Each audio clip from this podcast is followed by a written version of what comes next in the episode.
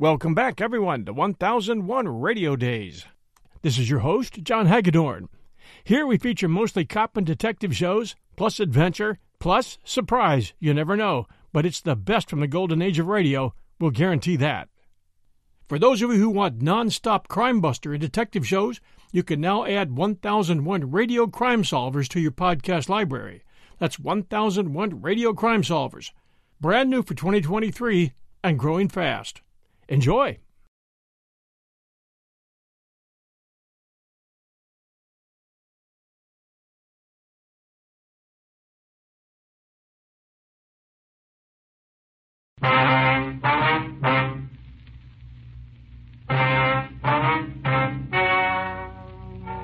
Ladies and gentlemen, the story you are about to hear is true.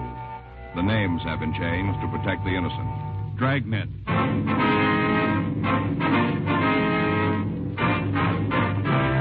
Dragnet, the documented drama of an actual crime. For the next 30 minutes, in cooperation with the Los Angeles Police Department, you will travel step by step on the side of the law through an actual case transcribed from official police files. From beginning to end, from crime to punishment, Dragnet is the story of your police force in action. It was Monday, July 6th. It was sunny in Los Angeles. We were working the day watch out of burglary detail. My partner's Frank Smith. The boss is Captain Bernard. My name's Friday. We We're on our way out from the office, and it was 8.23 a.m. when we got to the corner of Walton Avenue and Adams Boulevard. A used car lot office. I'm sorry, gentlemen, but you can't come in here. We're police officers. Oh, well, Frank Smith? That's right. My partner, Sergeant Friday. How do you do? My name's Binion, John Binion. How are you? I thought the door was locked. Didn't want anyone to come in until you fellas got here. Are you the owner? Yeah, Did you put in the call? that's right. When I found out I'd been robbed, You want to tell us what happened? I sure do. Only one trouble. What's that, sir? Not much I can tell you. Opened the door this morning, same as usual. Came in, hung up my hat, and sat down at the desk. Yeah. Wouldn't have noticed anything was wrong, but I promised my wife I'd type her jingle first thing when I got here. What's that? A jingle. Wife works all the contests and papers, magazines, you know. Oh, yeah. She writes them in longhand, then I have to type them. Uh-huh. That takes up my time, but it makes her happy and keeps peace in the family. Yeah, do you want to go on? I sat down at the desk, opened the door on this side. See? Yeah. Reached in to pull the typewriter up into position. No typewriter. It was gone, huh? Yeah. Knew something was wrong. I'd used it yesterday just before I locked up the place. I see. I looked around to see if anything else was missing. The adding machine and my desk fountain pen are gone, too. Now, how about the outside? Are there any cars missing? Yeah. One. A 1953 Dodge. I was saving the real bad news to last. All right, we'll need a description, the color, the model, the engine number. Mm-hmm. Knew you'd want it. Got it all right here on this card. Here you are. Okay. Better call this in, huh? Yeah. Uh, Leighton Princeton Lab, too. Right. You can use either phone. Thank you. Can you give us the serial numbers on the typewriter and the adding machine? Have to talk to Mabel first. She has them filed someplace. That's your secretary? Yeah, this is her day off. Well, now, as far as you know, then, you've told us about everything that was taken. Yeah? Were these windows locked when you came in? Yeah. And never open them. Don't have to. Place is air conditioned. Uh-huh. You say the front door was locked, huh? Yeah. Extra key is gone from the board, though. Fellas will be right out. All right. What were you saying about those keys? Want to step over here? I'll show you. Now, these are the keys for the cars on the lots, all labeled. Here's where the keys for the Dodge were. Mm-hmm. Now, this hook had the extra key for the front door. Binion, how many keys are there for the office? Three. I have one. Mabel has one. The other one was on the board. How long has she worked for you? Mabel? That's right. About eight years. If you think she had anything to do with this, forget it. I'd as soon accuse my own I wife. didn't understand it, Binion, but we'll have to talk to her. All right. I'll call Mabel and have her come down. We'd appreciate that. I know she didn't have anything to do with this. I'll give you odds on that. Anyway, I've read in the papers recently where there have been other burglaries like this. Yeah. My money says it's somebody with experience. Maybe. You must have some idea who's doing it. Well, we're working on it. In other words, you don't have much to go on. Hmm. Not a lot. Doesn't sound too good for me. I mean, my chances of getting my property back. We'll do what we can, sir. I know, but if you don't have any leads, if they don't make any mistakes, there's much you can do, is there? Seems to me the thieves always have the edge. Yeah, it begins that way. Hmm? They always start before we do.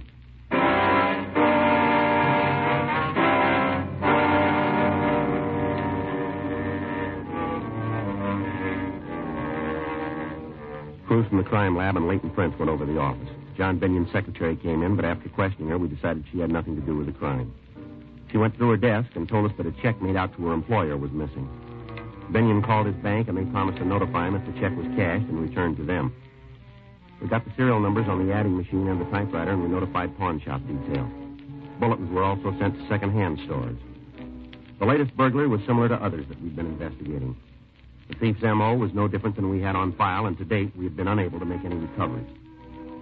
We talked to informants, but they could give us no leads to the identity of the burglar. The report from the crime lab was the same as on all the other thefts. Entry had been made through the door. The lock had not been forced, indicating either the use of a key or some instrument to pick the lock. Leighton Prince failed to find any usable fingerprint. Tuesday, July 14th, 10.31 a.m. Here, I got it. Burglary Friday. Yeah. Mm-hmm. With your name? You have it now? All right, we'll be right out. Right, bye. It was Binion he called from his bank. Yeah? I think he turned a lead. What do you mean? Stolen check was cashed.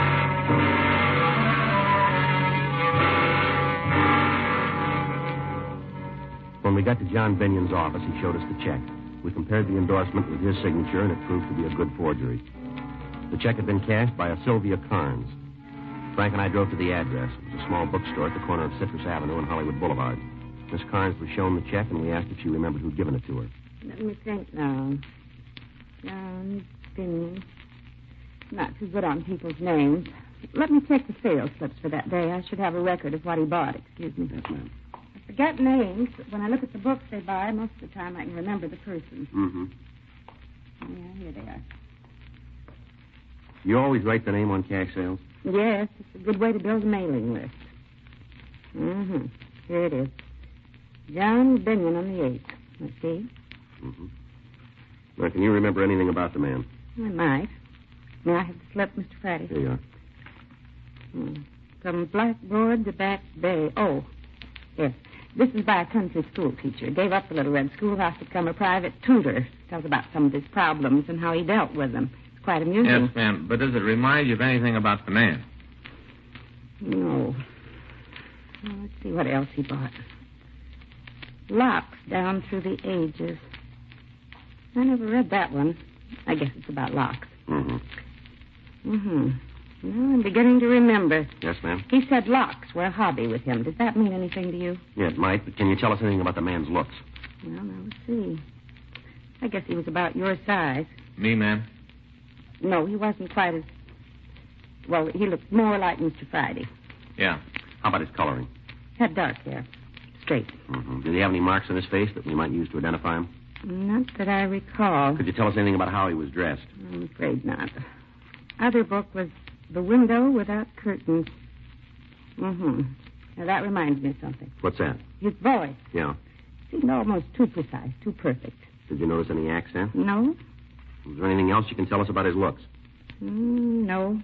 What kind of identification did he show you? A driver's license. And it was made out to John Benyon? That's right. I copied the name for the sales slip from it. That's the only identification he showed you. Yes, I didn't ask for any more. He seemed to know a lot of the business people in this neighborhood. Yeah, Mentioned them by name, said he lived near here before he got married. I see. No, I've been in business for six years. This is my first loss on a check. Is that right, ma'am? I've always been so careful. This man, though, he seemed so honest, so polite. Mm-hmm. Sure rough on me. I had to suffer the loss. Check was for thirty dollars. He only bought ten dollars worth of books. I gave him twenty dollars of my own money. It's a real loss, I can tell you. Well, yes, ma'am. There's one thing in your favor. What's that? He's going to feel it more than you will.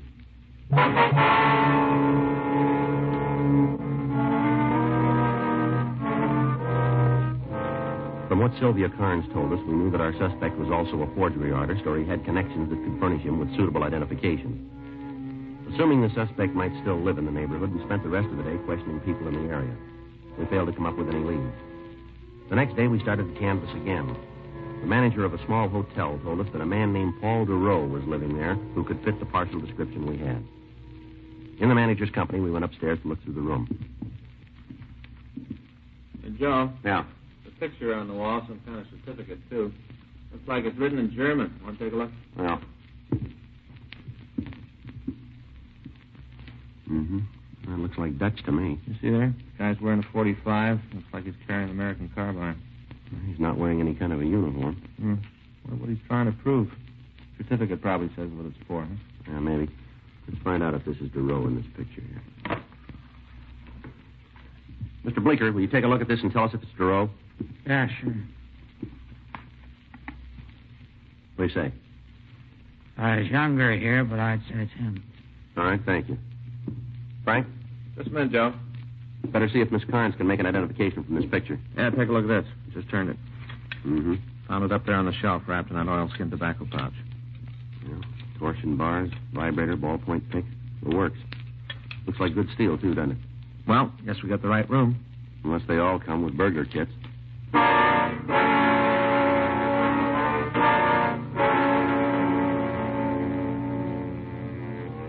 Frank and I continued to search the room. Besides the burglar kit, we found three books with the same titles as those bought with a stolen check. Sylvia Carnes identified the picture as being the same man that had passed the check. We called the office and asked them to run the name and description of Paul Duro through R&I. A local and an APB were gotten out on the suspect. Frank and I went back to the hotel and decided because of the physical setup of the lobby, it would be better to wait in the suspect's room. The manager took over the desk, and we arranged for him to notify us with one long ring on the phone when DeRoe asked for his key. Three hours went by. 9.13 p.m. That's it.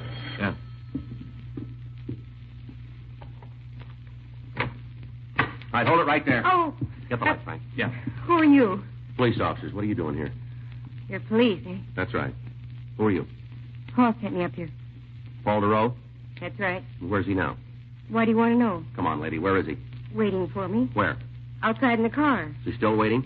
I don't know. What do you mean? Well, he left me off at the door. There wasn't any place to park. All right, go ahead. He was going to drive around the block and pick me up. What kind of a car is he driving? Well, I'm not sure. You rode in it, didn't you? Yes, Well, don't you know what kind it is? I didn't pay any attention. Well, what do you mean? Well, he drives so many different kinds.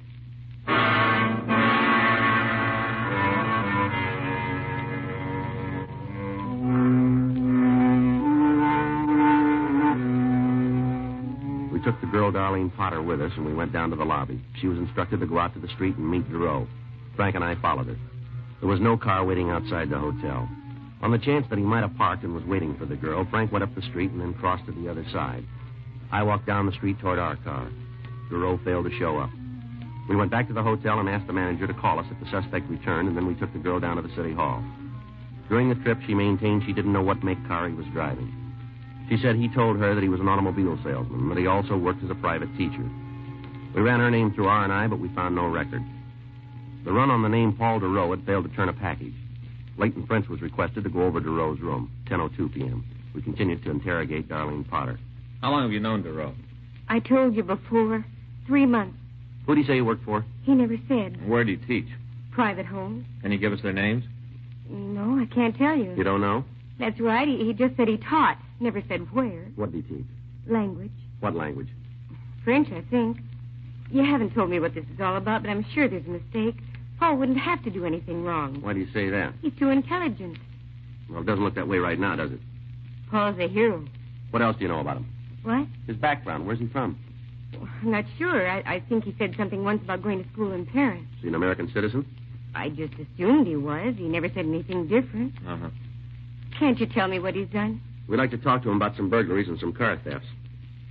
Paul wouldn't steal. Well, that may be so, ma'am. but We've got good reason to think he did. Well, there's some mistake. It doesn't fit with the kind of person he is. How do you mean that? It might not make much sense to you. Well, give us a try. Paul was in the war. That's all? Yes, maybe you saw the picture and citation in his room. Yeah, we did. What about it? He fought with the Dutch underground forces. He told you that, did he? Yes, he only talked about it once or twice. I think he was in that group. I, I don't remember the name, but they went in and organized the resistance forces before the invasion. Uh huh.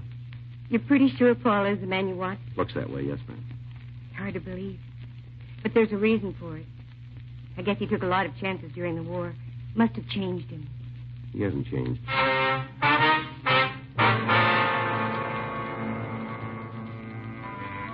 Further interrogation of Darlene Potter convinced us that she knew the suspect only as a friend. When we drove her home, she gave us a more recent snapshot of Duro. The next day, copies were made and distributed to radio patrol units. Frank and I went back to the hotel to make another check of the room to try and find something that might lead us to any of his friends or associates. We found a list of names and addresses under a desk blotter. The first four people that we talked to all told us the same thing. They said that the man known as Paul DeRoe was a private tutor for their children. The only address that any of them had for him was the hotel. At two of the homes, we were told he came to teach on Wednesdays. One party said he came on Saturdays, and the other one said he came on Tuesdays. 4.03 p.m. We identified ourselves and were admitted to a home on Chatham Drive by a Mrs. Grace Findlay. Won't you gentlemen be seated? Oh. Thank, you. very much. What was it you wanted to see me about? Well, Miss Findlay, we'd like you to look at this picture and tell us if you recognize this man. Here you are. Certainly. Why, yes, that's Paul DeRoe. Wonder if you'd mind telling us what you know about him. Well, I'm not sure I understand just what you mean. Well, is he a friend of the family? Yes, in a way. He's the children's French teacher. Uh-huh. He's not in trouble with the police, is he? We'd like to talk to him. I hope it isn't serious. Well, it might be, Miss Finley. Serious enough to have him put in jail? Might be. Oh, I'm sorry to hear that. He's been so wonderful with the children. Mm-hmm. He's the third teacher we've had. Somehow they never liked the others, but they're just crazy about Paul. You're certain he's done something wrong? We'd like to find him and get his side of the story. Now, do you have a home address for him? Yes. Does he know you're looking for him? We wouldn't know that, ma'am. Strange. How's that? Well, I was thinking if you're looking for him and he knows it, it's odd he'd call here today. You talked to him today? Yes. Thursdays he gives the children their instruction. Yes, ma'am. He said he'd be here at five o'clock.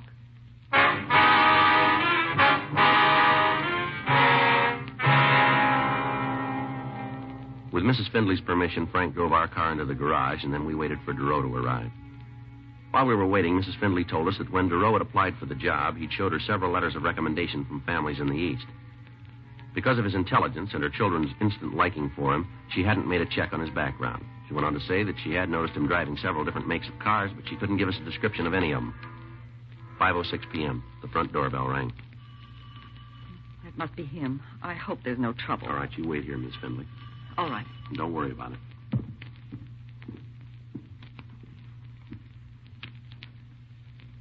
I'd hold it right there, Duro, police officers. This is hardly the reception expected. All right, move over. Put both hands up against the door. Come on, move. We used the same method. Frank, Yeah, he's cleaned up. I could have told you, gentlemen, that I'm not in the habit of coming to a client's home carrying a all gun. right, turn around. Get your hands behind your back. Couldn't we dispense with the handcuffs? This is rather embarrassing. Well, you'll get used to it. I was thinking about the children. I don't want them to see me like this. You should have thought about that sooner. Better get the car, huh? Right. I imagine this is about the check I cashed. A few other things. I worked with the Americans during the war. That so? I learned a good many things about them. Very resourceful, brilliant, and eager to help the less fortunate. You forgot one thing, didn't What's you? that? They don't like to be robbed.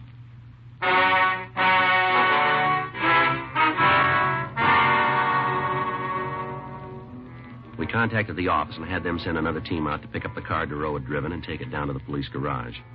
On the way down to the city hall, the suspect told us he'd been in this country about six months. He refused to talk about anything except what a great country he thought America was. Frank went to check with DMV on the suspect's car, and I took DeRoe to the interrogation room. It's wonderful. It's the only place in the world to live. Yeah, well, all right, Duro. We got the idea you're sold on this country. Now let's get on to cases and talk about the reason we're here. How about it? It might as well be now as later. All right, fine. You want to start by telling us what you did with this stuff? I spent the money. The books are in my room. What about the other things you stole? No, there must be some mistake. I didn't steal anything. Well, you cashed a forged check, didn't you? Yes, I admit that. And the check was stolen. It's possible, but I didn't take it. You expect us to buy that, Duro? That's entirely up to you. Where'd you get it? If I said I found it, could you prove otherwise? It won't be necessary. We can nail you on a forgery rap right now. That's what I had in mind. I have no desire to be connected with anything else. Well, you seem pretty anxious to pick up that tab. Well, it's only right. I took a chance and lost. I'm willing to settle for my mistake. Yeah, well, that's real big of you, but I got a hunch we'll be able to tag you with more than a 470. Sure, let me see a minute. Yeah. What do you got? Well, I'm not sure now we got the right guy in the car theft. What? I checked with DMV. The car DeRoe was driving is registered to a Seward car company. I called them. Yeah. They tell me he works for him.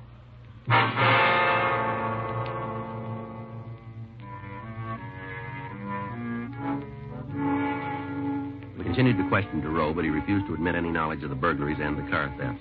He was booked on suspicion of 470 PC and taken to the main jail. The next morning, the owner of the bookstore identified the suspect in a show-up. We questioned him again, but he failed to admit anything but the check forgery. 9.23 a.m., Frank and I returned to the office. You gotta hand it to the guy. He's cool. Yeah, but he's too ready to buy in on that 470. Yeah. I'll check the book. All right. Here's a number for you to call, Joe. Is there any name on it? Yeah, a fellow named Eiler. Give any reason for the call? Nope.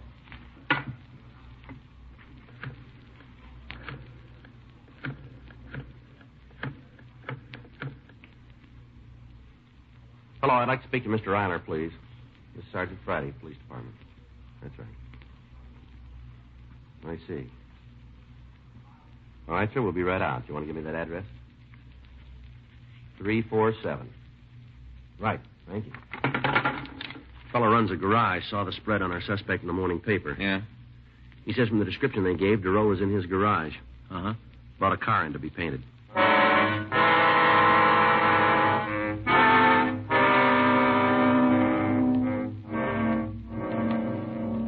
Frank and I drove out to the garage, and when we showed DeRoe's picture to Frank Eilers, he identified him as the man who'd brought in a Nash sedan to be repainted. We checked the engine number and found it listed as stolen. We went back to the office. Here's that FBI kickback. Did you read it? No, I just picked it up. Yeah, listen to this. Paul J. DeRoe, alias Paul Dawson, alias Peter Duncan, true name Philip Paul Dorrance. Got much of a record? You'd have to take a day off to read it all. Hmm. Served terms for burglary in GTA. He's been at all the best hotels Joliet, Sing Sing, Atlanta. Born and raised in this country. What about that war record? Joliet, 1938 to 1946. How do you like that? Well, he sure went to a lot of trouble. Having his picture taken and that get up and that phony certificate. The way that picture looked, all those trees and the countryside. Sure looked like Holland to me, didn't it to you, Joe? Well, that's our big trouble. What do you mean? We never been to Holland.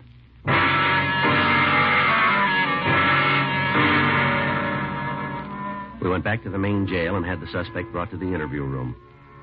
He still denied any connection with the burglaries and the car thefts. 12:16 p.m. With my war record, I don't have to be subjected to Now this. look, we got you made on the check, and it won't be hard to prove you stole that car. Your story falls apart like a four-dollar suit. I have great admiration for the Americans. Yeah, you've been telling us that. I managed to escape situations more difficult than this during the war. I was trained for it. Yeah, you told us. Of course, there was some difference then. We were all on the same side and fighting for the same things. You know you're doing a lot of talking, but you're not saying anything. I'll tell you what you want to know. You do that. Yes, Well, all right, go ahead. I will. But first, I'd like to tell you about the shoes. About what? Shoes. What about him? I fought with the Dutch underground. Now, for a man to fight, two things are important Is that so? a gun and a good pair of shoes. Mm-hmm. Many of us who wanted to fight had neither. One of your OSS men contacted us and said we would get them. And one night, a plane came over and dropped containers by parachute. Yeah. The man kept his promise. We got guns, the fine carbines, and we got shoes. When daylight came, I looked at mine very closely.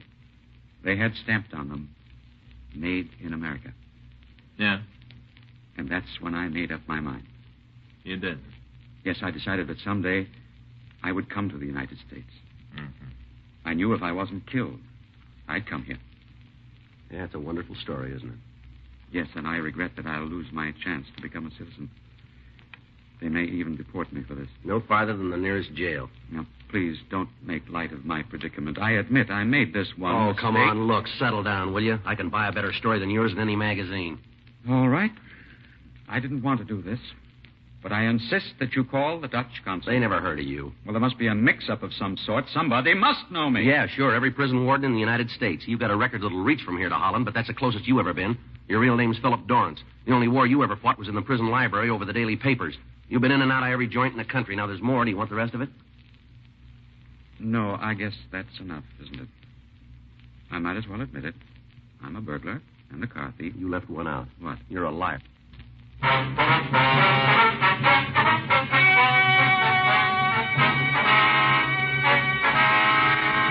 Paul Michael DeRoe was tried and convicted of burglary in the second degree, three counts, grand theft auto, three counts, and forgery, one count. He received sentence as prescribed by law. Burglary in the second degree is punishable by imprisonment in the state penitentiary for a period of not less than one or more than 15 years. Grand theft auto is punishable by imprisonment for not more than 10 years. Forgery is punishable by imprisonment in the state penitentiary for a period of not less than one or more than 14 years. Dragnet, The story of your police force in action is a presentation of the United States Armed Forces Radio Service.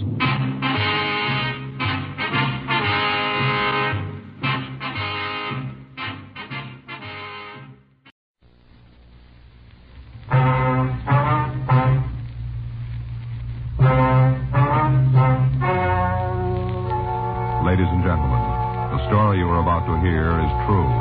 The names have been changed to protect the innocent. Dragnet.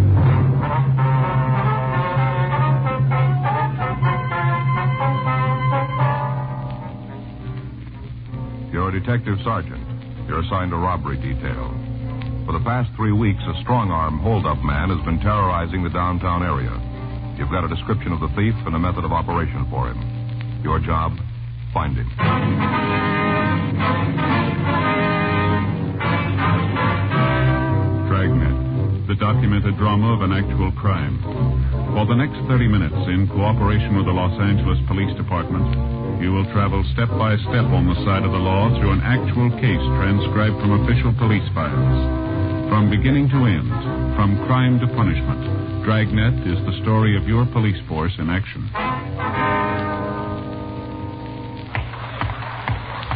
It was Monday, May 3rd. It was warm in Los Angeles. We were working the night watch out of robbery detail. My partner's Frank Smith. The boss is Chief of Detectives Thad Brown. My name's Friday. I was on the way back to the office, and it was 4.02 p.m. when I got to room 27. Robbery. Hi, Joe. Hi, Jim. How's it going? Pretty good. What do you got here? That's a new gimmick they're trying. Well, what's it do? Suppose let all of us in the room hear what comes over the hotshot phone? You mean without picking it up, huh? Hmm? Yeah. How's it work? Well, look, I'll show you. See, this knob here is the volume control. Mm-hmm. You just turn it on, put the phone on it, like this. You have to adjust this little gizmo so it fits the earpiece. That's all there is to it. Mm-hmm. Where do we hear it? Through that speaker over there. Uh-huh. We got another one hooked up in the squad room. Well, we ought to be able to hear it any place then, huh? Yeah. You don't have to get up and pick up the receiver. You can hear the whole call. Should make it a lot easier. We're going to keep it? We're just trying it out the way it looks. We'll leave it in. Ought to save a lot of steps. Yeah. Called a phonodeck, huh? Yeah, works good. Lot better than trying to juggle a phone on your shoulder and write at the same time. And the desk man doesn't have to repeat what's said to everybody in the room. It's all right. I only got one question. What's that?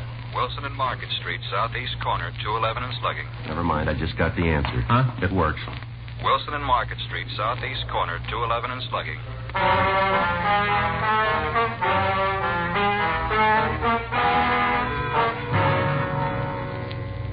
Frank, Jim Austin, and I left the city hall. There was no way of telling from the hotshot call if the suspect was the one we were looking for or not, but either way, we had to check it out. It took us three minutes to get to the scene. An ambulance was in the area, and they'd answered the call. The attendant was giving the victim first aid. She was a woman in her late 50s or early 60s. Please. Oh, do something. I can't stand much more. Please do something. All right if we talk to her? Yeah, make it brief. We gotta move her in as soon as we can. All right. Lady, I'm a police officer. I've got to talk to you. Oh, go away. I can't talk to anybody. Can't you give me something? Please, it hurts so. Uh, we'll take care of it. You just try to relax. You got a name on her? The car's there, uh, Myra McFadden. Mrs. McFadden, can you tell us who did it? No reason. I've given him money. He didn't have to kick me. Was it one man? As soon as he asked for it, I'd given it to him. Did you see who it was? I can't stand it anymore. Please. What's wrong with her here? Her leg's broke and bad fracture went through the skin. Can you tell us what happened, Miss McFadden? He tried to grab my purse.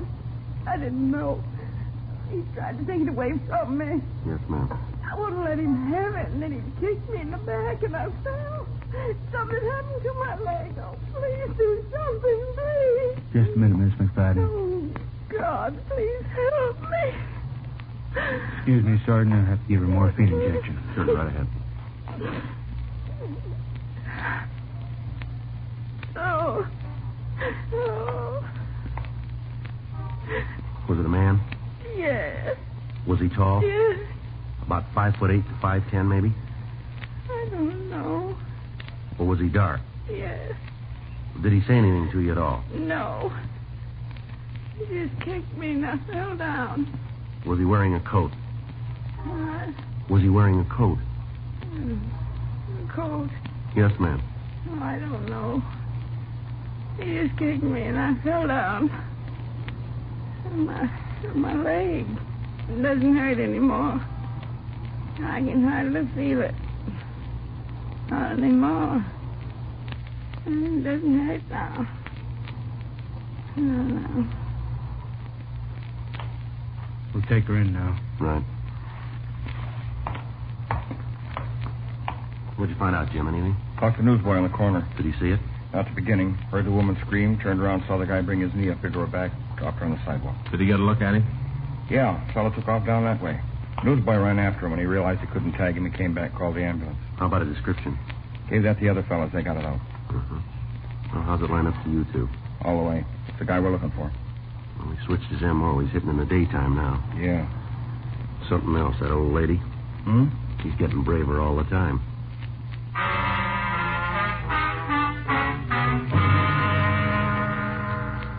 We talked to the witness. From what he told us about the suspect, it was the same person we were after. There was only one change in his method of operation. Instead of waiting for darkness, he was now hitting in the daylight hours. During the time we'd spent on the case, the staff's office had made several runs trying to give us some kind of a lead. Everything about the suspect had been checked and rechecked. Special show-ups were arranged, and possible suspects were shown to the victims. In spite of all our efforts, the suspect continued to run free. Wednesday, May 5th, Frank and I stopped for dinner across the street from the city hall. The big thing now. What's that? Mambo. Hmm? Mambo. Dance step. Faye's been trying to get me to learn. She sees it on TV all the time. Mm-hmm. Faye says a man looks sophisticated when he does it. That's what she says, huh? Yeah. You think it would? Would what? Make me look sophisticated. Do you want me to be honest? Sure, Joe. I don't think anything could do that for you. Oh, I'm glad to hear it all, buddy. Mm-hmm. I'll tell Faye. Keep her off my back about taking them lessons. Mm-hmm. Hi, Joe. Hi, Dick. How's it going? Oh, pretty good. Uh, Donahoe said you was over here. Uh-huh. It's my partner, Frank Smith. This Dick Blake writes for the L.A. Examiner. Hi. Haven't seen you for a while, Frank. Oh, yeah. Hi, Dick. Want a cup of coffee? No, no, thanks. I just had dinner. You looking for something special, Dick? Like to get a story on the strong arm man you fellas are after. Anything you can give me? No, you got about all of it. Uh, what about the McFadden woman? She gonna be all right? I haven't heard anything. I called the county hospital this afternoon. Yeah? Said her leg's been set. Gonna take some time to heal. They're giving her a new kind of serum. She gonna be all right though, huh? They're not sure yet. They don't know if there's any injury to her spine. Yeah, sure, a rough one. Well, that's the way this guy does business. You know, we've been getting calls for the last ten days, letters to the editors, everything. You know, you get in line, Dick. It's been coming at us from all sides. What do you got on them? Well, we ought to put out a mimeographed answer to that. Hmm. We can take a lot of paper. Is there anything I can have? It's no secret. Most of the victims have told us the same story. Guy comes up to him and starts a conversation. About a ride someplace, cup of coffee, anything slow the victim down from leaving. Uh-huh. First chance he gets, he slams the victim into a wall and asks for the money. Now, before the McFadden woman, he worked at night, didn't he? Yeah. What about his choice of victims? A possible tie-in there? Mm-mm. Not that we can find. Anybody on the street is right. You got a description on him? Yeah, white male American, around 30, dark hair, dark eyes, 165 pounds, 5'8", 5'10". That's a couple of thousand people. Yeah. Now, what about the area he's working? Is there anything there? Well, seems to make most of his pickups down around the plaza. And what about the victims themselves? What do you mean? Well, they usually look like they're carrying money or No, not all the time. Last week he beat up a serviceman in civilian clothes. He took $44 from him. Kid didn't look like he had a dime in his pocket. what? Yeah. Nothing about this guy fits a pattern, Dick. There's only one thing we can drop in a pocket. He's mean. The way it works, the kick he gets out of beating up a person, it's got to mean more than just money to him. Yeah. Well, one more thing. How close are you? Outside a country mile. Yeah. Half the division's been on his tail. This keeps up, Metro's going to ask for an increase in budget to hire more men. We got the area covered like rain, and he don't get wet. Hmm. Well, I got to get back to the office, write something. Try to take it easy on us, will you? Look, we're on your side now. Thanks for the help. Okay, see you around, huh? Right. So long, Frank. Take it cool, huh? Yeah. Anything comes up, let me know, huh? We get something, you'll hear about it. Sure like to get a break on the story. Well, we're both even there. Huh? So would we.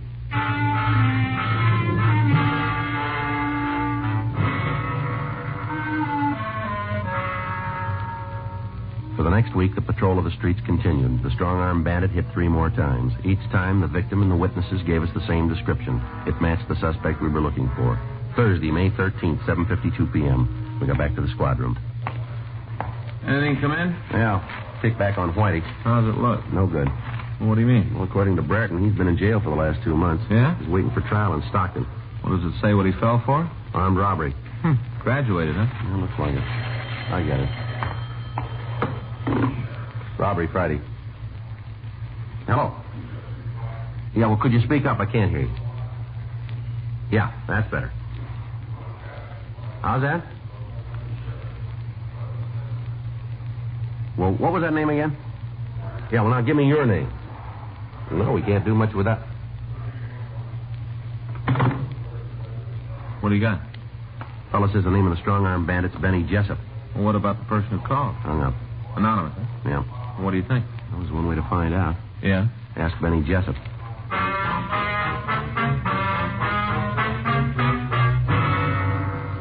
After we checked the name through R&I, Frank and I went out to Benny Jessup's address.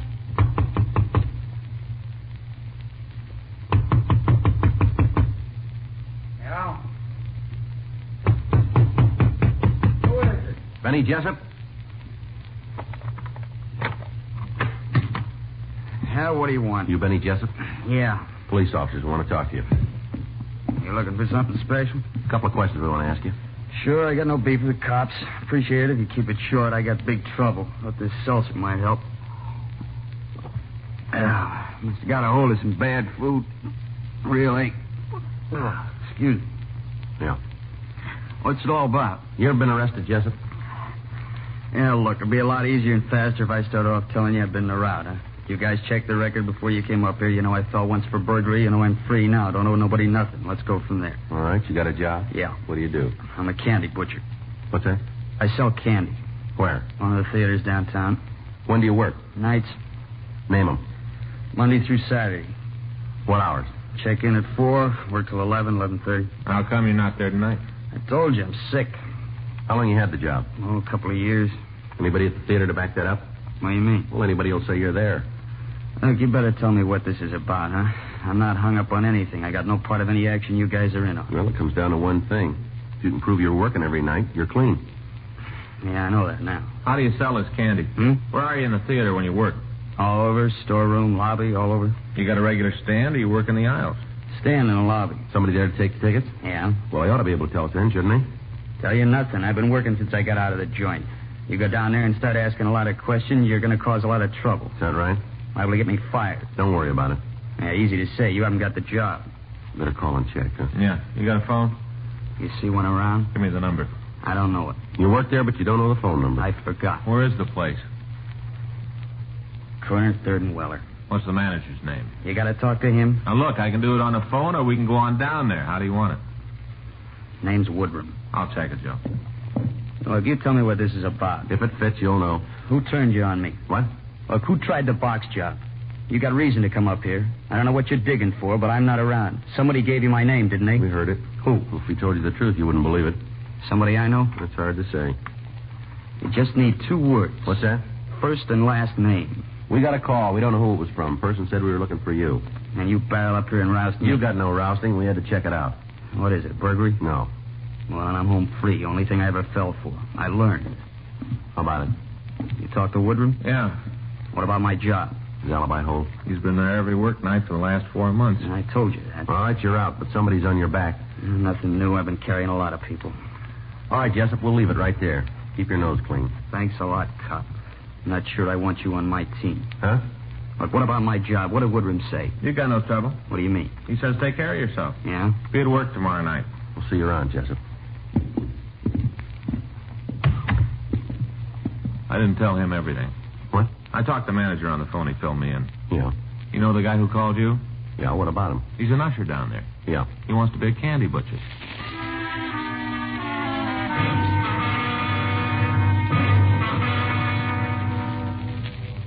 Frank and I left Jessup and went downtown to talk to the theater manager in person. He verified the fact that Jessup had been at work during the hours of the robberies.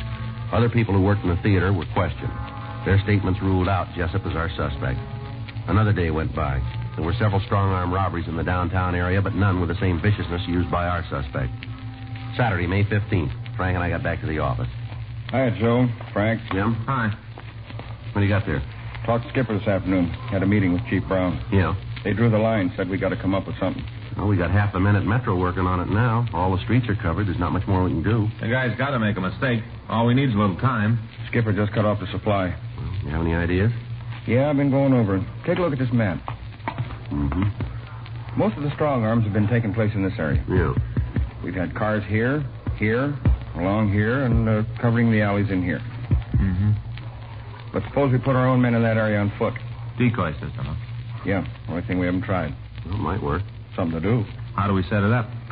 Guy makes most of his pickups around the plaza, right? That's right. Then we start from there. Each night, one of us walks around the streets, try to pick the guy up. Other two follow in a car. What's the captain think of the idea? Haven't talked to him yet. He can't be. It's a possibility. When do we start? How about tonight? Well, let's go. Wait a minute. Who's going to do the walking? Doesn't make a lot of difference. How about flipping a coin? All right. Odd man? Fine. Huh, that's one you didn't get, Joe. Well, I win. I hope so.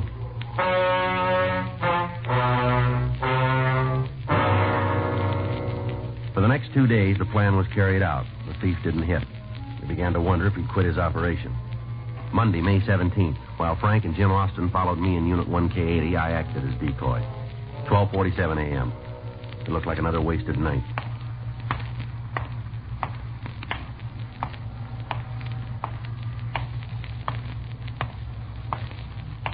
You got a match? Yeah, How about a cigarette? sure. All right, how about a light?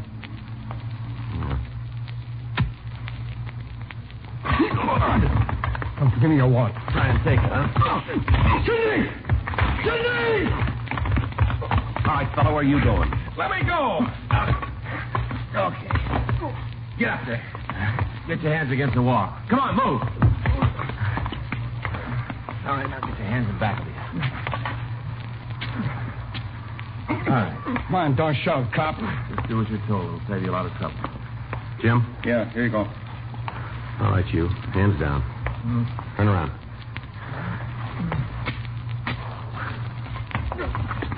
What's your name? Why don't you find out? We will. We want to save time. Joe Schaefer. What's your name, fella?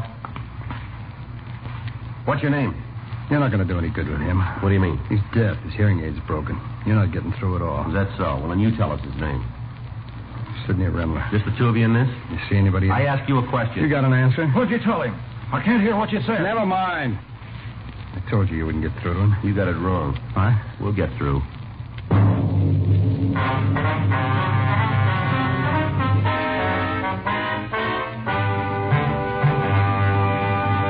You are listening to Dragnet, the authentic story of your police force in action.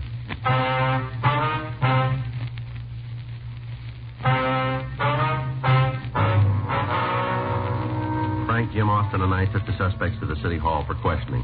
You guys got nothing on us. You're sitting in the wrong place, fella. That right? We got you made on tonight. Time we get through, we'll tag you for at least ten more counts. You better stick to coffee. Isn't anybody going to let me know what's going on? Can't you fix that thing We'll for get me? it taken care of. Where do you guys live? Big cop, that's what you pay All right, for. we can do it the hard way if that's how you want it. You get no help from me. That works both ways. Oh, you're whistling anyway. You maybe got us for tonight, that's all. What's going on? Oh, shut up! Be careful what you tell him. You guys work alone?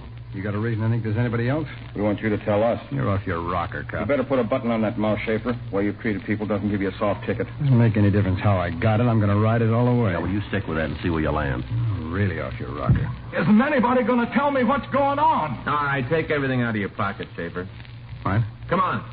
Just put it right there on the table.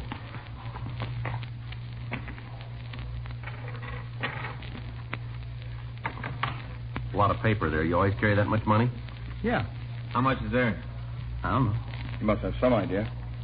All right, maybe three, four hundred dollars. You work for a living? No, Where'd you get the money? from a bank. What'd you use to take it out? What? A gun or a pen? I didn't steal it, if that's what you're trying to build. A lot of money. How'd you get it? My old man left it to Well, me. you don't work at all, then, huh? No, I don't believe in it. How about him? No, no, he doesn't work either. What'd he say about me? He wants to know if you work. Huh? He wants to know if you work. No, none of us do. Giles, Dave, and me have incomes. None of us work. Shut up! Who's Dave? I don't know. Now, look, we're about through playing games with you. You come in here like you're 12 feet tall and try to throw your weight around. Well, it isn't going to work. The sooner you realize it, the better it's going to be for you. Now, how about it? Who is he? You know we'll come up with it. How much do you think he'll do to get you out of here? What he can. No, that's not going to hold your stuff. You can call it two ways, easy and yours. Now, which is it going to be? How about it? What do you want to know? This Dave, what's his full name? Santel. Was he with you in all the robberies? Yeah. What about tonight? Stayed on. Why? He set up all the others. We figured we'd pull this one by ourselves. Where's he now? I don't know. Home, I guess. Where's that?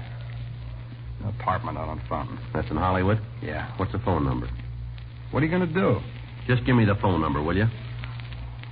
Hollywood 98844. I'll dial it. You just talk. You going to use the gadget, Joe? Yeah, we might as well. We can all listen.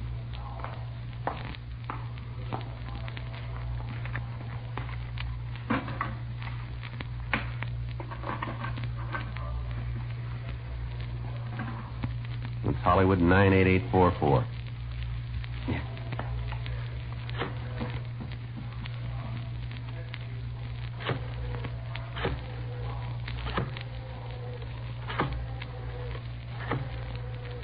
And when he answers, you just talk right into that thing.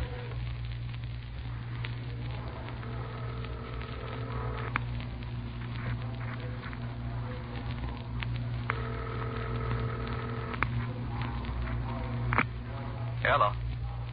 Hello, Dave? Yeah, this you, Josh? Yeah, Sydney with you? yeah. How'd it go? Pretty good. You coming home right away? Yeah. I'll go out and get some beer. I should be back by the time you guys get in. Okay, Dave. We'll see you. Uh, as soon as you get home, we'll have a celebration, huh? Yeah, sure. Hey, I tell you what, I'll give the girls a call. Sound all right to you? Yeah, it's fine. Oh, one thing, though. What's that, Dave? You know that Helen always got a couple of crow girlfriends around. You better stop on the way home, huh? What for? Well, see if you can pick up a couple more guys.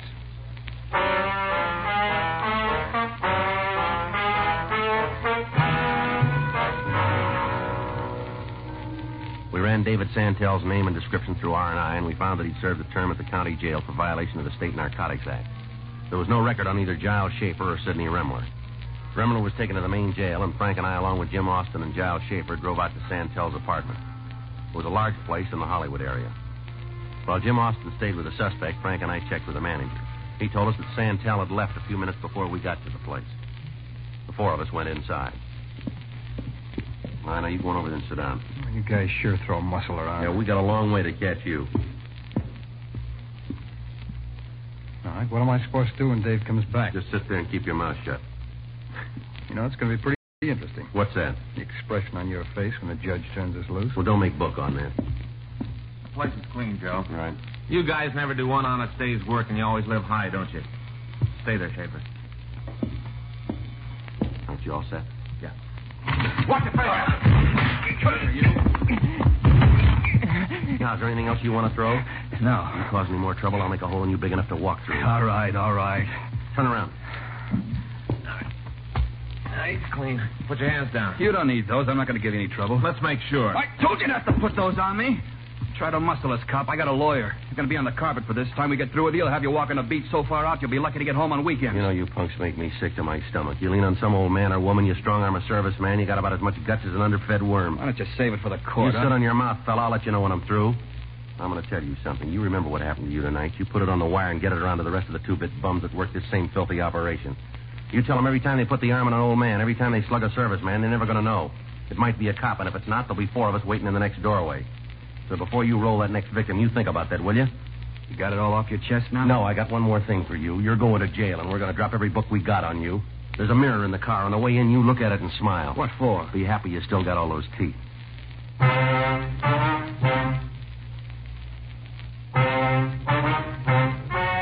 The story you have just heard is true. The names were changed to protect the innocent. On September 14th, trial was held in Department 98, Superior Court of the State of California, in and for the County of Los Angeles.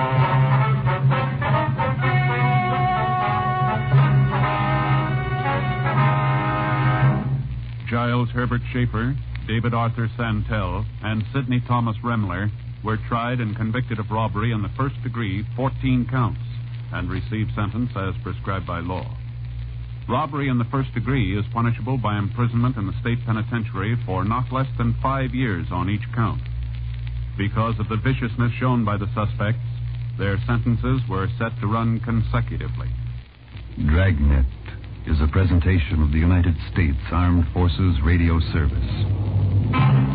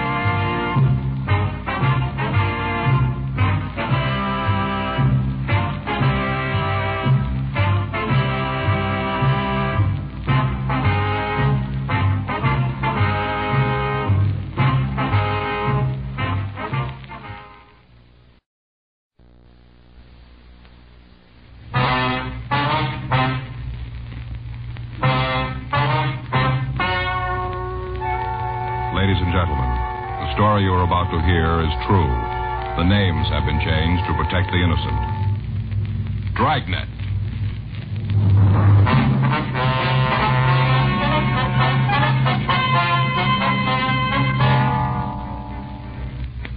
You're a detective sergeant. You're assigned to juvenile detail. In the past six weeks, a junior high school has been broken into three times, and extensive damage has been done by vandals. Your job? Investigate.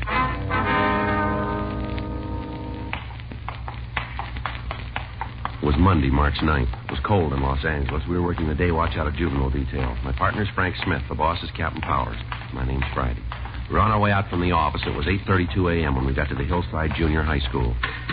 The vice principal's office. Good morning. May I help you? Yes, ma'am. Police officers. We'd like to see Miss Ridley. Oh, yes. You've been here before, haven't you? That's right. Uh-huh. Miss Ridley's expecting you. You can go right in. Thank you very much. Come in. Good morning, officers. Come in, please, and sit down. Thank you. We seem to be getting more than our share of trouble. Yes, ma'am. What is it this time? Same as before, a little more serious. Cafeteria? Yes, wait until you see the place. Just downright vandalism. Food thrown all over on the walls and the floor. Mm-hmm. But they didn't stop there. What do you mean? The student supply store was broken into. In fact, that's where the entrance was made. Yeah? Girl in charge says that a number of items are missing. What was taken? Things the students use in school notebooks, pencils, fountain pens. I see. There were a lot of transportation books taken, too. Those are the kind the kids use on the buses and streetcars. Is that what yes, you mean? that's right. Well, they have serial numbers, don't they? Yes, we keep a record of them in the office. You'll be able to give us a list of the numbers on the missing books. Oh, yes, All right, fine. What if we could take a look at that storeroom? surely. It's right next to the office. I wasn't so sure the last time, but I am now What do you mean? about who's responsible for this. You got an idea who might have done it? Well, I'm pretty sure it must be a student or a former student. Why do you say that, Miss Ridley? Well, there's the window they entered. Mm-hmm. Somebody must have known that this window opened into the storeroom. No. Screen's torn here and the window's broken. You have somebody special in mind who might have done this? No, wouldn't be fair to cast suspicion on any boy or girl without proof. Well, have you had trouble with any students since we were here last? Yes? What was wrong, ma'am? During study periods, a group of five boys were causing minor disturbances. Uh huh. But it's all been straightened out. I had a talk with the leader of the group. Found out he wanted to take part in school athletics. His parents didn't want him to, afraid he might be injured. Mm-hmm. So I called them in for a conference. We talked, and they finally agreed to let the boy participate in school sports. Mm-hmm. That's all there was to it. Haven't had any trouble since. How about the other boys? They weren't really bad. Without a leader, they just settled down. I'm sure it wasn't any of them. Mm-hmm. What Mm-hmm. if you could tell us if anything has been moved in here? No, this is just the way we found it. Mm-hmm. Wonder why they didn't mess this room up, too. I don't know. I've been teaching for 20 years, and I'm pretty sure of one thing. What's that, ma'am? Children do wrong, but not because they want to be tough or brave. Usually because they're afraid of something. Mm-hmm. Most of them are pretty frightened kids. They need help. Well, we'll buy that. The problem is, what happens to them if they don't get it? I'm afraid you know the answer to that one better than I do. They'll still be around Yes? as frightened adults.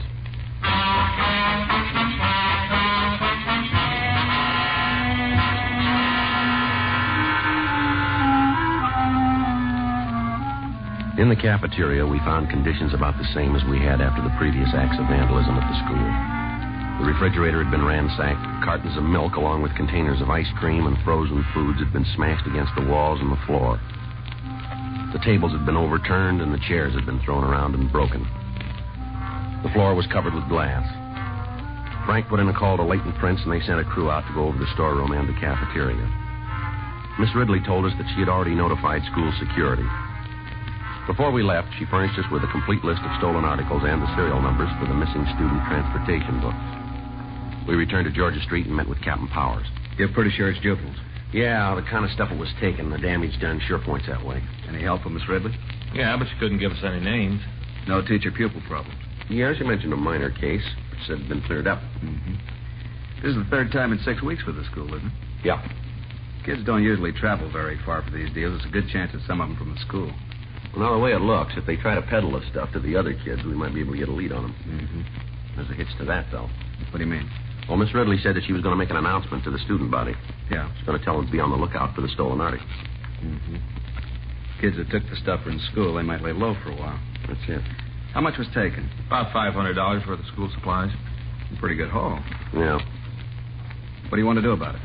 Well, if it's all right with you, Frank and I'd like to put a stakeout on the school. All right, when? We know the janitors work into the early morning hours on Fridays. Yeah. So it figures the school must be broken into sometime on Saturday or Sunday. All right, when do you want to start? This coming weekend. Okay, I'll arrange a clearance for you with school security. Right. Any more help you need, let me know. Whoever did it must have something against the cafeteria. The place was a real mess. Yeah. Bad enough the first couple of times. Didn't leave anything in the freezers this trip. Sure doesn't make much sense. I don't know, maybe it does. What? Each time they hit the cafeteria, right? Yeah, that's right. They didn't tear up the storeroom. We threw a few pencil boxes around. That's about all. Yes, but every time food has been destroyed. That's right. Well, we got a reason for doing it. Yeah? Somebody that can't resist the urge to eat all the time doesn't like being overweight. So without knowing why they do it, they destroy food. It could be a part of it anyhow. It's only a theory, but it might hold water. Yeah, well, that's true, but we don't know if it's a gang we're after or just one person. Another thing, they've broken in three times. Might have been by different kids. Good questions, all of them. Yeah. That's why you get paid, Hmm? to get the answers.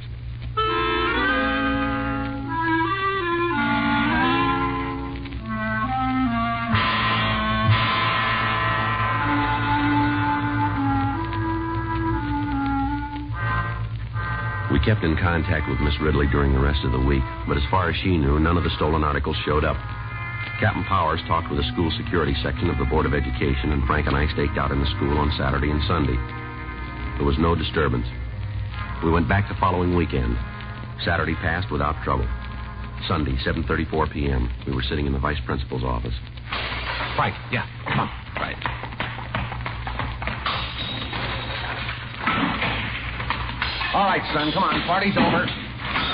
What? Come on, tell us. Grab him, Frank. Let me go, let me go. take it easy, boy. Now, take it easy. This isn't going to help. Just hold still. What's your name? Jerry. What's your last name? Beckle. You've done this before? Come on, son, answer me. All right, let's go. You gonna put me in jail? We'll see. Not afraid of you cops. There's no reason you should be. Why'd you throw all this food around?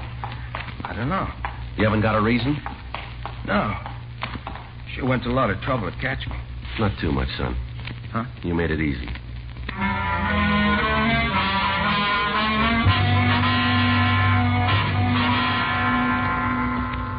Before leaving the school, Frank called school security and notified them of the broken window and the damage done by Jerry Beckel. We drove back to Georgia Street to question the subject further. On the way down, he refused to say anything. At the office, he told us he lived at 1206 Walnut Street. Frank went to check Central Juvenile Index. 8.42 p.m. That's all. Not going to tell you any more. Now let's get one thing straight, son. You're in trouble. We'd like to help you, but you got to play ball with us. We'll level with you, but you got to play it the same way. Now, do you understand? Yeah. All right. Now we can't do anything for you unless you want us to.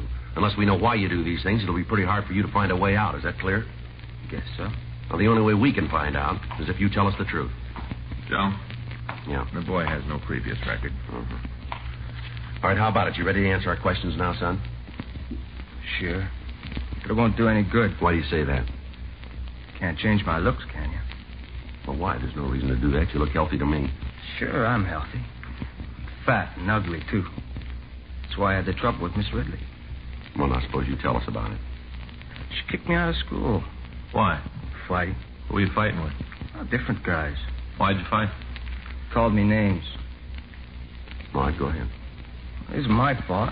I can't help how I look. You sure that's why you had the fights? They wouldn't let me alone. Suppose you think I'm real good looking, huh? Son, I told you we'd level with you. You're not an ugly kid. Now, it seems to me you're imagining a lot. Sure. I suppose they call me Lard Barrel and Witch Man because they imagined it, too. Huh? Maybe they got another reason. Like what? To needle you. If you didn't let them know it bothered you, they probably wouldn't have kept it up. They called you names to get you into fights. Don't you think that's it? That's what you say. Well, that's what we believe. She didn't have to kick me out of school. How many fights you have, Jack? I don't know. Well, you must have some idea. Quite a few. Miss Ridley talked to you? Yeah. She gave you more than one chance, didn't she? Yeah. But the kids kept after me. Wouldn't let me alone. You don't like Miss Ridley, do you? Why should I? Is that why you broke into the school? Maybe. How many times did you go in? Three. Did you steal the things from the storeroom? Yeah. Hmm. Where are they? Huh. You live with your father and mother? Yeah. Any brothers or sisters? Two brothers, three sisters. Well, now, when you had the trouble at school, did Miss Ridley talk to your parents? No. She didn't get in touch with them at all? Huh? Sure, she tried, but they didn't go in to see her. Is there any reason why they didn't? No, just didn't go, that's all. Well, I guess we better go out and have a talk with them this time. Why? Well, they'll have to know about this trouble that you're in. Maybe if we talk to them, we can sort of work this problem out together, don't you think? That won't do any good. Why not, son? They think I'm fat and ugly.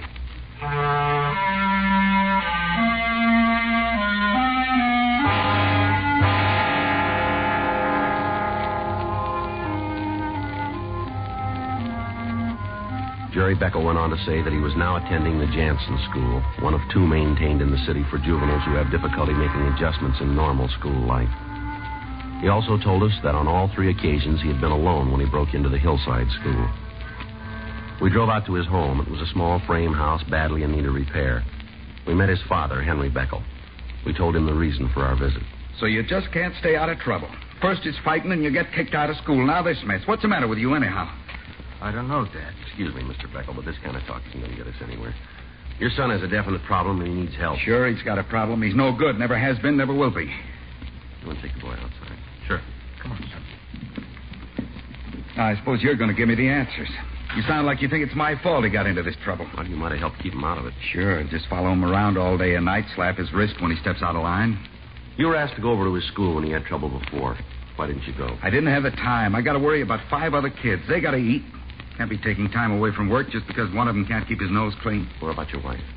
What do you mean? Well, couldn't she have gone over to the school? Mm, why don't you ask her? She here now? Nope. Gone out, probably at a movie. But she has to have some fun, so she leaves me with the kids. Is there any reason why she couldn't go and talk with Miss Ridley about your son, Jerry? Yeah. She figured it was his own problem. Says he has to learn to fight his own battles. Well, that's fine when you know what you're fighting. Your boy doesn't. There's nothing the matter with him. That's where you're wrong. Your son has an inferiority complex about his looks. No, big deal. That's one of the things that's wrong with him. You trying to tell me he gets into trouble because of the way he feels about his looks? It's possible that's a good part of it. You gonna have to go to jail? I'm afraid he will. Don't you put kids on probation sometimes, let the parents look after them? Yeah, when they have parents. Well, couldn't you do that for Jerry? If you could show the authorities that you'd be responsible for him, it might work out. I could do that. There's something more you got to do. Hmm? Find time to talk to him.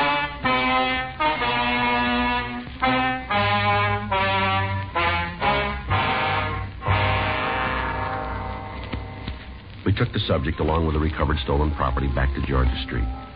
The next day, Miss Ridley came down and identified the articles as those taken from the school storeroom. She said that Jerry Beckel had been in numerous fights before he was dismissed from school. During her investigation of the disorder, she found that Beckel had provoked several of the fights. She went on to say that the subject had been a below average student, showing little interest in academic work. A petition was filed in Beckel's behalf with the juvenile court. The petition was sustained, and he was placed on probation with the Los Angeles County Probation Department and allowed to remain in the custody of his parents. March 31st, 8.06 a.m. I just picked up the reports for yesterday. You want to check them over? Yeah, all right. Thanks. I saw the skipper on the way in. Yeah? You remember that Austin boy? Car thief, wasn't he? Yeah. Violated his probation. Picked up again last night. Oh, too bad. What was that kid's name on the hillside school case, that heavy set boy? Mm, one that thought he was so ugly? Yeah, that's the one. Beckel or someone. Yeah. What about him? Well, look here. The description on this report fits him. And listen to this. Victim states the subject said to her, What are you smiling for? Because I'm so ugly? It might be. What's the charge? Pretty bad this time. Yeah. Attempted robbery and shooting.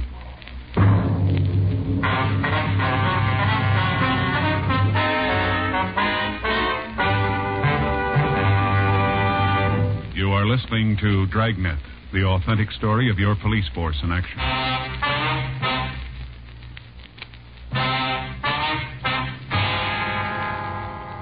The robbery and shooting had occurred the previous night about 7:30 p.m. We checked with the Georgia Street Receiving Hospital and we found the victim, Linda Cotterly, had been treated for a minor flesh wound in the leg.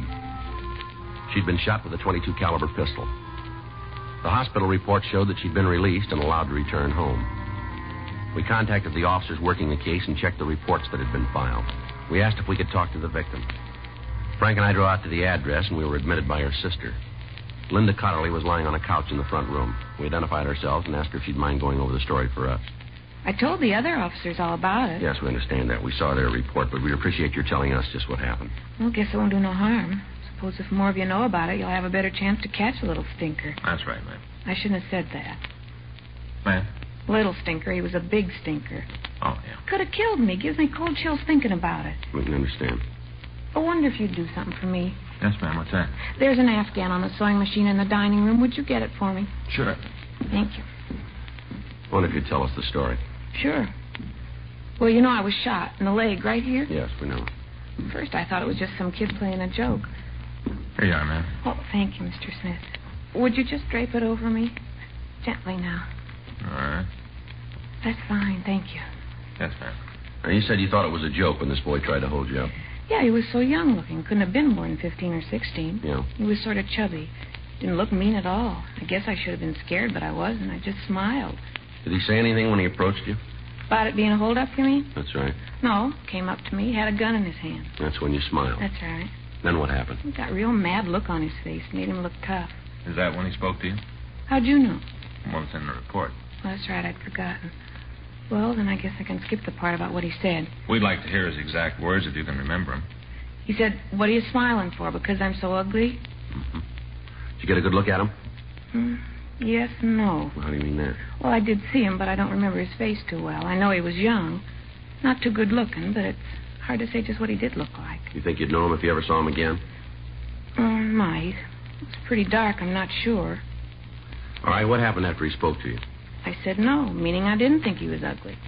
And they told me to give him my purse. That's when it happened. What was that, ma'am? Well, I got scared. I knew he wasn't fooling. I screamed and started running. Then I heard the noise, gunfire. Now, go ahead. Then I felt a sting on my leg when the bullet hit me. Kept on running, went past a vacant lot. Kept screaming, and then I saw a man across the street open his front door and look out. I ran up to him, told him I'd been shot, and he called the police. When you said this person was chubby, did you mean he was fat? Well, he was kind of big around the middle. I mean, his face was sort of round like. How about his hair? Was it dark? Yeah.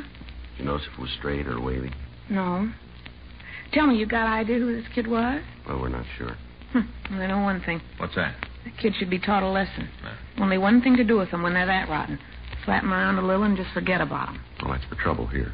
Hmm? That's what they did to this boy.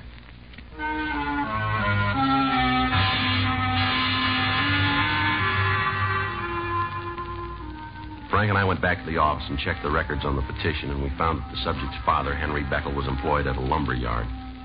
We drove down to the place and found him stacking lumber in the back lot. What's on your mind this time? How's Jerry been getting along?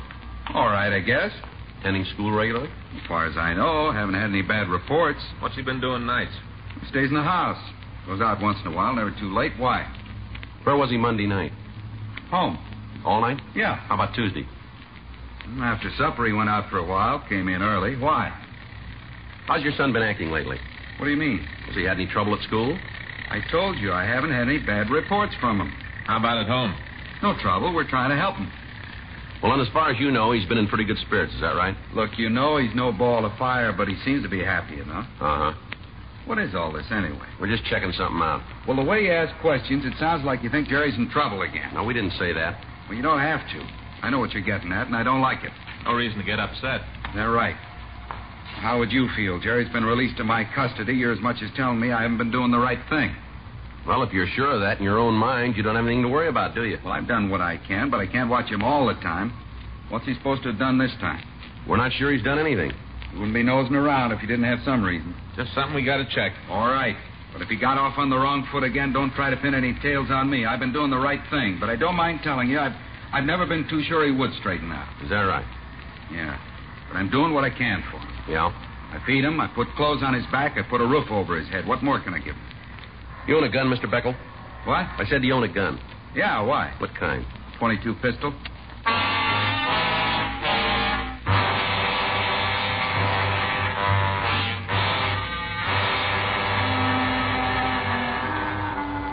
We drove over to the Jansen school and we talked to the principal. We explained our business, and he told us that Jerry Beckel hadn't been in school all day. We drove out to the boy's home. We met his mother. She said he wasn't there, but he'd probably be home about 5 o'clock. We went back to the car and waited. At 4.30 p.m., Henry Beckel returned from work. He drove into the yard, and we met him at the back door. So you're here again? That's right. Let's go in the house, Beckel. You want it. Go ahead. You want to tell me what this is all about now? We'd like to talk to Jerry first. Well, if you want to see him, why didn't you go over to his school? Mm-hmm. We did. He wasn't there today. Kid's up to his old tricks again. Oh, they found you. This is my wife. We've met. What's the trouble? Jerry again. He wasn't in school today. Is that all? We should get out of the kitchen so I can fix supper. Yeah. You guys want to come on into the other room? All right. While we're waiting for your son, I wonder if you get that gun for us. I don't know Uh, why I should. You got no choice, fella. It's in the closet. You said that before. Now, where is it? Over there.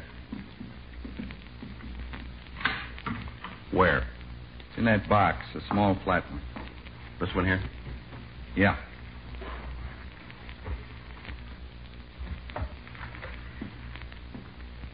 When's the last time you fired this? I don't know. It's been quite a while. What do you think? Uh, smells like it was fired recently. What time does Jerry usually get home, Beckel? We eat at 5.30. He'll be here by then. Uh-huh. You don't have to worry about him not showing up. He might skip school, but that fat, lazy slob won't miss a meal. Mm-hmm. Eats twice as much as the other kids. No wonder he looks like he does. Let's go. Right. Go on in and wash your face. Hi, son. Hi. What do you want? Fred, we're going to have to take you with us. Can he eat first? It won't hurt him any to miss a meal. Look at him. Looks like a fat toad. Well, why don't you say All something? right. Doesn't make any difference. You'd like to be rid of me anyway. Take it easy, son. You all want to hear it? Okay, I'll tell you. I shot her.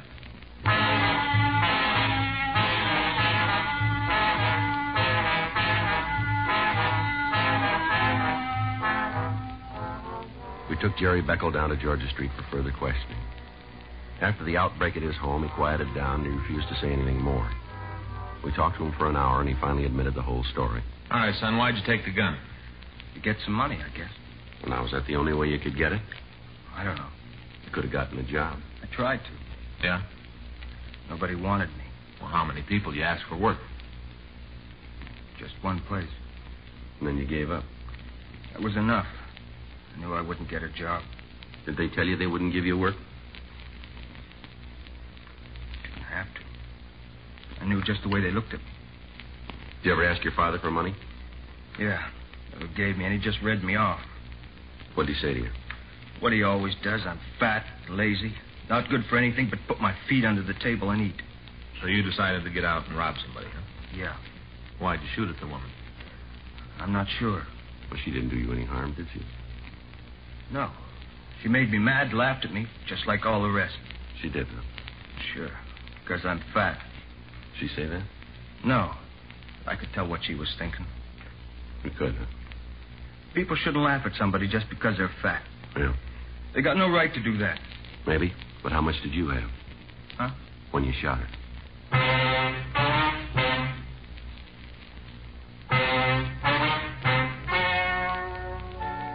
The story you have just heard is true. The names were changed to protect the innocent. On July 14th, trial was held in Department 98, Superior Court of the State of California, in and for the County of Los Angeles.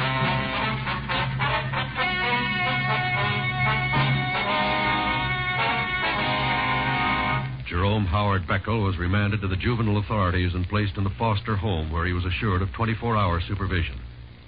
One of the conditions of his probation was that he receive psychiatric aid by a doctor appointed by the court. Dragnet. The story of your police force in action is a presentation of the United States Armed Forces Radio Service.